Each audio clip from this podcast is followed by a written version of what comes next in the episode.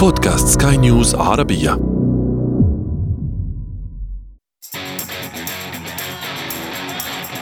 أثير المونديال.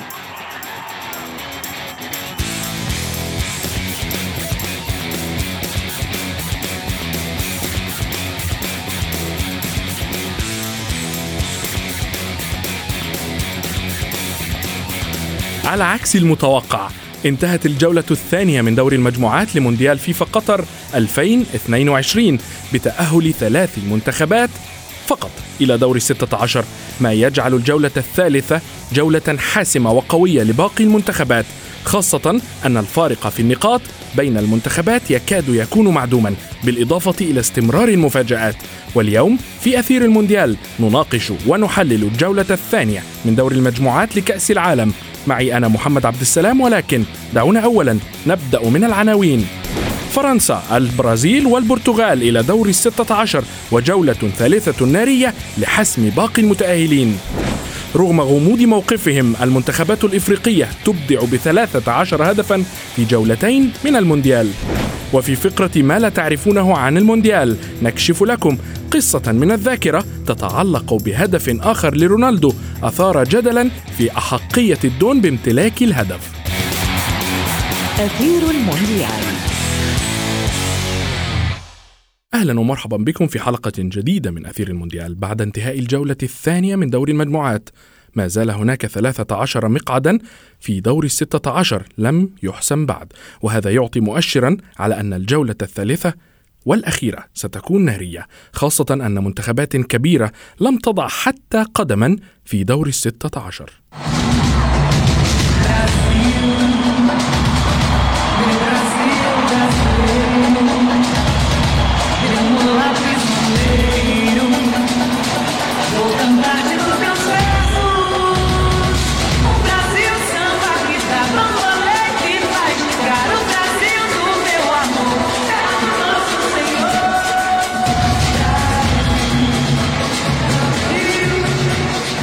دعونا نبدأ سريعا ونرحب بصحفيين الرياضيين أحمد نجيب وأيضا معتصم يونس. مرحبا بكما.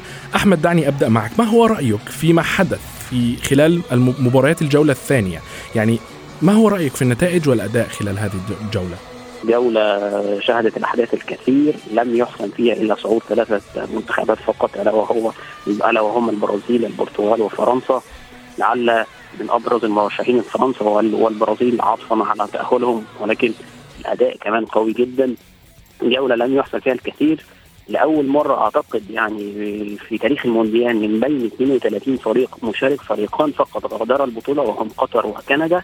وباقي ال 30 فريق الآخر بيدخل الجولة الثالثة بأمال صعود. طبعا ناهيك يعني عن حسم آه، الصعود لثلاث منتخبات ولكن الكل له آمال في الصعود. ما يجعل الجولة الثالثة جولة نارية.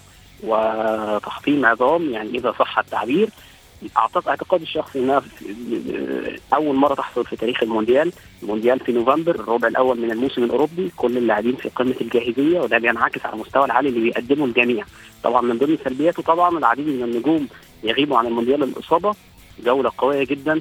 إذا شه... إذا يعني آه سريعا قلنا المجموعة الأولى قطر والسنغال قطر ما زالت الأداء الباهت اللي بتقدمه قطر.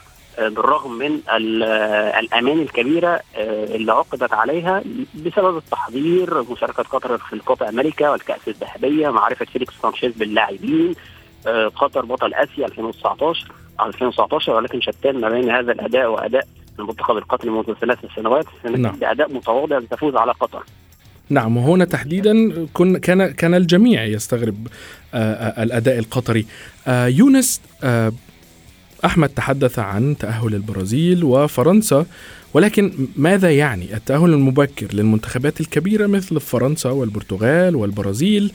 آه، آه، وعدم تحقيق ذلك أيضا من قبل منتخبات أخرى. يعني آه، هذه البطولة مفاجآتها كثيرة ولكن في ظل هذه المفاجآت ماذا يعني تأهل البرازيل فرنسا والبرتغال؟ بكل تأكيد كما تفضلت وتفضل الزميل الكريم تأهل منتخبات بحجم فرنسا البرازيل والبرتغال يؤكد بأن هناك تفاوت في المستوى تفاوت في مستوى الجهوزية بالنسبة للمنظومات التي تأتي إلى كأس العالم وعينها على الوصول بعيدا في عملية المنافسة على لقب المونديال. بالعكس منتخبات أخرى لم تقدم أي شيء بصريح العبارة يخولها حتى لحجم التوقعات الذي كان مرصود لها كما قبل انطلاقه البطولة على رأس المنتخب البلجيكي، المنتخب الألماني، منتخبات أخرى لربما تبدأ برتم أو نسق تصاعدي. كما نشاهد على سبيل المثال المنتخب الأرجنتيني بدأ بدأ المونديال بخسارة امام المنتخب السعودي بشكل آه، لربما خلق الكثير من الشكوك ولكن أعاد ال- البوصله إلى الوضع الطبيعي في لقاء المكسيك. وأيضا نشاهد بأن هناك ثورة لدى المنتخب الهولندي. نشاهد هناك انخفاض في الرتم لدى المنتخب الإنجليزي بالرغم من أنه أحدث هزة في الجولة الأولى بالانتصار بالسداسية من المنتخب الإيراني. بالتالي هناك تفاوت في الجهوزية وهناك أسماء فردية هي من تلمع في منتخباتها وتقدم الإضافة تخلق الفارق. وهناك منتخبات تبدأ تبدأ المنافسة برتم تصاعدي وهذا شيء متداول عليه بالنسبة للمنتخبات الكبرى. ولكن المنتخبات التي عبرت سواء فرنسا سواء البرازيل سواء البرتغال هي المنظومات التي تمتلك أكثر منظومة جماعية متكاملة ولديها حلول خاصة عندما نتحدث عن على سبيل المثال المنتخب ال- الإنجليزي تعثر أمام المنتخب الأمريكي وشتان بين قيمة الكرة الإنجليزية وما وما وما يفرزه ال Premier League من لاعبين وما قدمتها الكرة الأمريكية برغم أنها تمتلك الآن عناصر شابة ولديها مشروع رائع ومستقبل باهر. ولكن هذا التفاوت أو هذا التعادل السلبي يؤكد بأن هناك تناقضات هناك مشكلة في الجهوزية هناك شرخ. ولكن الأبرز في الجولة الثانية حتى لا أطيل في الإجابة بتصور الشخصي هو المنتخب المغربي المنتخب العربي الذي شرفنا. جميعا قدم أفضل مردود فني تكتيكي بدني وبكل تأكيد شيء يحسب للاعبين وشيء آخر يحسب للمدرب وليد الركراكي والشيء الأكبر أيضا للجماهير الحاضرة بالتأكيد وننتظر أيضا مباراة المغرب مع كندا لحسم إن شاء الله التأهل المغربي ولكن أحمد آه، يعني تحدثنا كثيرا عن البرازيل ولكن هناك سؤال أهم بخصوص أداء البرازيل أمام سويسرا أمام المنتخب السويسري في الجولة الثانية آه، آه، شاهدنا اختلاف كبير بين أداء البرازيل أمام صربيا في الجولة الأولى وأداء البرازيل في الجولة الثانية أمام سويسرا في رأيك هل غياب نيمار هو ما أثر على أداء البرازيل؟ بالتأكيد غيابه مؤثر بالرغم من آه، اللاعبين ذو الجودة العالية والكتيبة القوية جدا للمنتخب البرازيلي. ولكن يبقى نيمار هو الوحيد اللي بيربط ما بين الخطوط بيربط الهجمة. هو قائد الهجمة في آه، إذا صح التعبير على أرضية الميدان. فغيابه مؤثر بشكل كبير جدا عطفا على قرارات آه، تيتي في التشكيلة الأساسية. رافينيا على حساب رودريجو وهو الأكثر آه، جاهزيه من حيث المشاركات والاكثر آه، تاثيرا على أرضية الميدان. آه، اختيارات ريتشارلسون على حساب خيسوس جابريال خيسوس بالرغم من الأداء القوي والهدفين وهو تحديدا الهدف الثاني الأكثر جمالية لريتشارلسون ولكن يبقى جابريال خيسوس آه، جودة مختلفة آه، نسقه عالي مهارة أعلى من ريتشارلسون بعض القرارات البدء بفريد على حساب آه، جيماريتش. وهي يعني اختيارات غريبة نوعا ما. اثرت بشكل أو بآخر على على أداء المنتخب البرازيلي أمام سويسرا ولكن في النهاية البرازيل كانت الأكثر استحواذا الاكثر ضغطا. سويسرا في الأخير كانت آه، أغلبها في الدفاع تلعب على الكرة المرتدة. استطاع في الأخير المنتخب البرازيلي بالخبرة ومهارة لاعبيه حسم المباريات وإن تأخر هذا التقدم ولكن يبقى مرشح قوي جدا للوصول إلى النهائي. بالتأكيد. إذا ترى أن آه، تيتي هو هو سبب آه، الأداء وليس اللاعبين. من ضمن الأسباب التكتيك ال- والنمط اللعب وشكل غياب طبعا نجم كبير بحجم نيمار جونيور بيربط ما بين الخطوط بيبدأ الهجمة بي- بيقوم بتوزيع اللعب. اختيارات التشكيلة الأساسية يعني قد نختلف عليها ولكن أثر بشكل أو بآخر على آه، أداء المنتخب البرازيلي امام سويسرا نعم بالتأكيد. ابقيا معي يونس وأحمد فاصل قصير. نتابع بعده ما تبقى من أثير المونديال. أثير المونديال.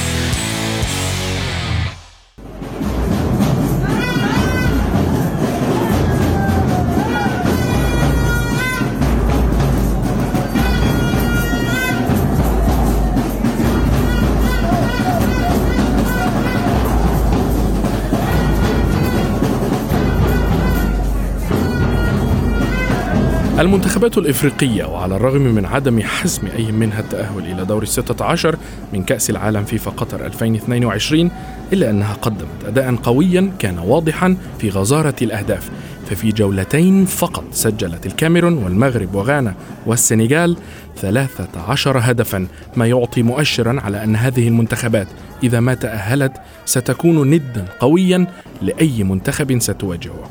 للمزيد من الحديث دعوني أجدد الترحيب بالصحفيين الرياضيين أحمد نجيب وأيضا معتصم يونس. معتصم دعني أستكمل الحديث معك بشأن آه، آه، أداء المنتخبات ونتائج المنتخبات. تحدثت عن آه، الكمالية والأداء الذي يستخدمه المنتخب ال- البرتغالي تحديدا. ولكن هل تعتقد أن المنتخب البرتغالي هذا في في هذا في هذه البطولة تحديدا من كأس العالم سيحقق شيء؟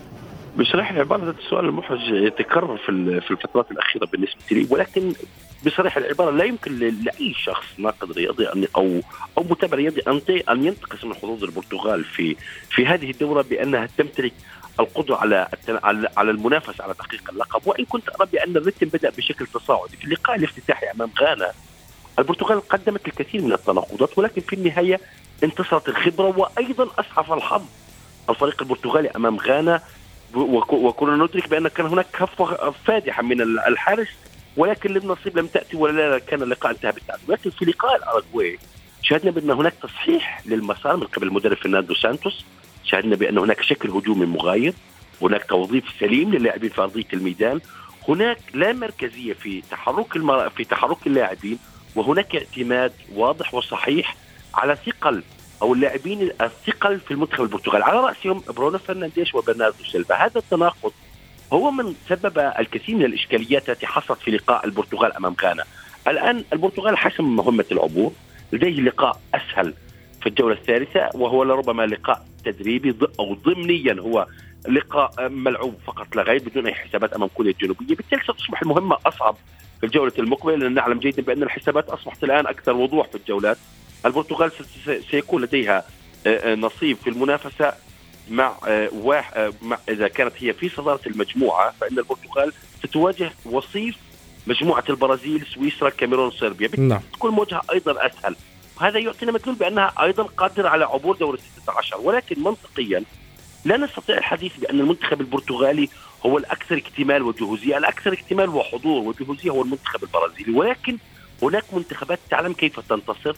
وكيف ترفع من رتم المنافسة بالنسبة لديها نعم. وكيف تقوم بتوظيف اللاعبين. ولكن دائما لابد من الحديث بكل وضوح بأن نقطة ضعف المنتخب البرتغالي في الوقت الراهن هي عقلية فرناندو سانتوس التي لا تتوكب مع حجم الإمكانيات التي يمتلكها المنتخب، المنتخب البرتغالي زاخر بالمواهب، زاخر بالإمكانيات الجبارة، ولكن نشاهد بأن التوظيف اللاعبين أو الفلسفة التكتيكية التي يعتمدها هي من تخلق الفوضى وهي من تضع المنتخب في بعض لحظات اللقاء داخل منعرجات صعبة ولكن اللاعبين بالخبرة بالتمرد على الشكل التكتيكي الذي يضعه سانتوس يخلقون الحلول الفردية. نعم أحمد يونس تحدث بأن مثال البرتغال إذا تأهلت متصدرة للمجموعة ستكون ستواجه وصيف مجموعة البرازيل أي أنه قد يكون سويسرا قد تكون كاميرون قد تكون صربيا ولكن هل ت...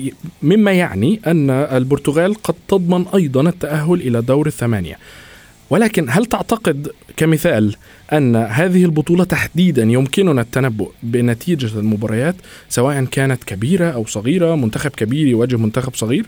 صعب التنبؤ آه، في عالم كرة القدم بنتيجة أي مباراة وتحديدا بقى حاليا في كأس العالم مما نشاهده. صعب جدا التنبؤ بأي نتائج ولكن تأهلك أول آه، قد يجعل مسارك أسهل بحكم طبعا إن أنت متأهل أول بتلعب مع الثاني المسار نوعا ما هيبقى أسهل وصولك لدور الثمانية قد يكون أسهل حتى ما بعد دور الثمانية قد تكون المشوار أسهل. ولكن. كاس العالم منذ بدايته آه، حدث عن المفاجآت يعني ولا حرج. مفاجآت عديدة بنشهدها حتى الأداء الأداء حتى ال- آه، الجانب الأفريقي الجانب العربي. آه، نتائج غريبة. آه، من آه، يعني آه، أقول كمثال اليابان تفوز على ألمانيا وفي الجولة ال- اللي بعديها تخسر من ال... من كوستاريكا نعم. بالظبط. كوستاريكا كوستاريكا بتصنع تاريخ في, في الاحصاءات أقل منتخب يلمس الكرة داخل منطقة الجزاء ويفوز آه، في المباراة في تاريخ كأس العالم. فهي أشياء لا يمكن التنبؤ بها لا يمكن التوقع. لكن في الأخير أنت بتلعب على حظوظك كاملة. التاهل كأول يفيدك في في المشوار كاس العالم يسهل عليك المشوار يسهل عليك الخصم المباشر اللي هتلعب معاه في دور ال 16 ففي الأخير التأهل كأول هو الهدف الرئيسي لكل المنتخبات هل هل نستطيع أن نقول أن سبب مفاجآت هذه البطولة حتى الآن هو توقيت إقامتها أحمد؟ توقيت الإقامة ده شيء آه، كبير جدا وده اللي ذكرته في البداية إن أنت توقيت الإقامة كله على مستوى عالي. وغير كده آه، في رأي متداول الآن على التأهل ال- العربي أو يعني ال- الأداء العربي القوي جدا وهو التأقلم على العوامل النفسية. مع ندرة المواهب أصبح الأجهزة البريطانية المصريه قادرة على فعل شيء. الأجواء اللي بيحدث فيها حاليا ال- كأس العالم والإقامة والأجواء وعدد الجماهير نفس الثقافة واللغة عدم الشعور بالرهبة أو الغربة نفس الأرض نفس العادات. آه، برزت لنا أداء المنتخب المغربي والسعودي ولعل دي بتخلي فيه بعض الحزن لما حدث مع المنتخب التونسي. ولكن أول مونديال في آسيا كوريا الجنوبية توصل نصف النهائي.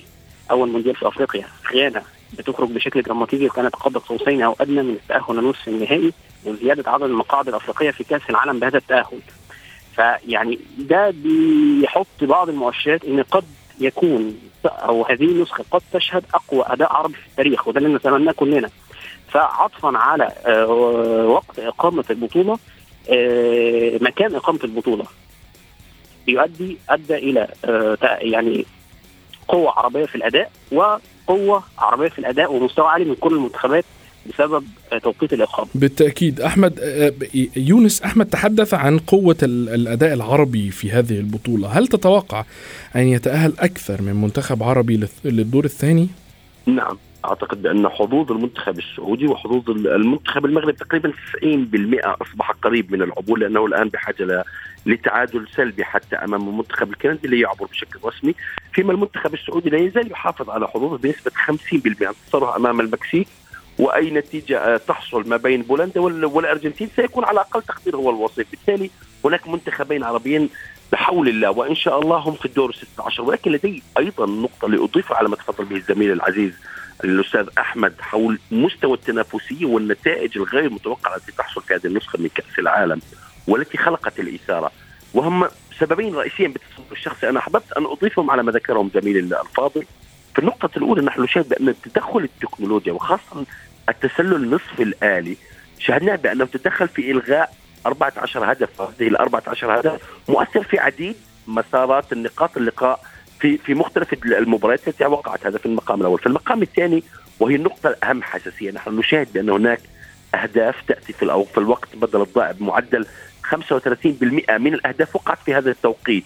نعم ولكن ولكن معتصم نحن لم نأخذ على يعني لم نأخذ على أن يكون الوقت الضائع آه، آه، آه، 15 دقيقة و14 دقيقة و10 و- دقائق نعم وهنا نعم نقطة ذكية وفي محلها أستاذ أحمد سأجيبك عليها وهي أن رئيس لجنة الحكام في الفيفا بيرلويجي كولينا. حدث ما قبل بدء البطولة بأنه سيكون هناك آلية مختلفة في عملية احتساب الوقت بدل الضائع وهو احت- احتساب الثواني التي يتم آه، آه، يتم عدم استهلاكها بالشكل السليم داخل الوقت الفعلي الملعوب. بالتالي الآن لم يعد احتساب الوقت الضائع مناص بحكم الساحة أو الحكم الرابع. الآن التكنولوجيا الذكاء الاصطناعي هو من يحسب. على سبيل المثال في السابق كنا نقوم باحتساب الوقت بدل الضائع على التبديلات على وقت خروج اللاعبين ونحتسبه على الإصابات اللي تحصل في الملعب كم تحتاج إلى وقت في عملية العلاج واتخاذ الحكم للقرار. ولكن الآن الفار يتدخل يتم احتساب الوقت. الآن الكرة تخرج إلى التماس حتى يأتي اللاعب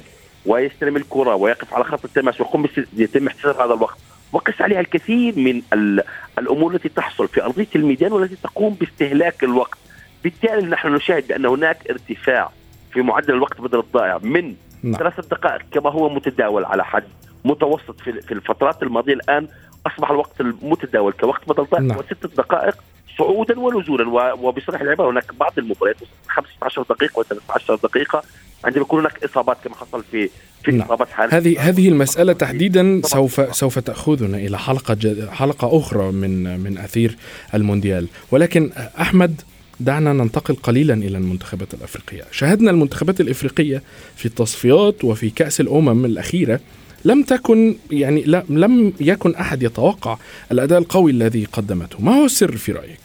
صحيح. ويمكن المفاجأة كمان في غانا. غانا نعم. تأهل والكاميرون أيضا كاس أحمد. العالم.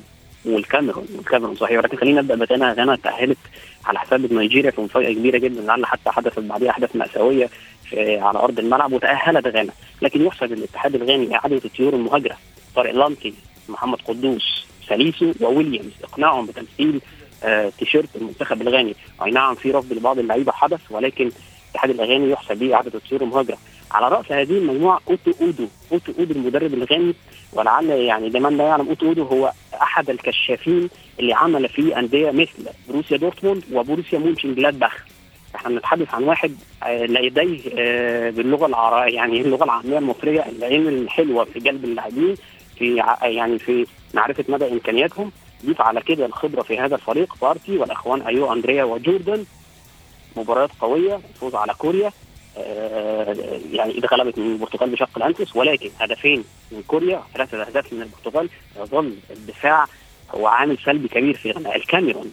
الكاميرون ومباراة صربيا 3 3 وعلى طول بتشهر الكاميرون وصربيا حتى في مونديال 2018 الغزارة التهديفيه انتهى حتى 4 3 للمنتخب الصربي في النسخة الحالية تعادل. ولا أعلم ما مدى فكرة إجلاس هداف الأمم الافريقيه على مقاعد البدلاء فينسنت أبوبكر من جانب المدرب دوجا بيرسونج المفاجأة بالنسبة لي كانت المنتخب الصربي اللي كان بالنسبة لي توقعي قبل بداية كأس العالم إن هو أحد الأحصنة السوداء في هذه البطولة. ولكن الكاميرون تقدم آه، مباراة قوية جدا أمام صربيا بتؤمن بحظوظها ويفضل عندها الأمل وإن كان ضئيل أمام آه، السامبا البرازيلية ولكن آه، أداء قوي من الكاميرون وغانا.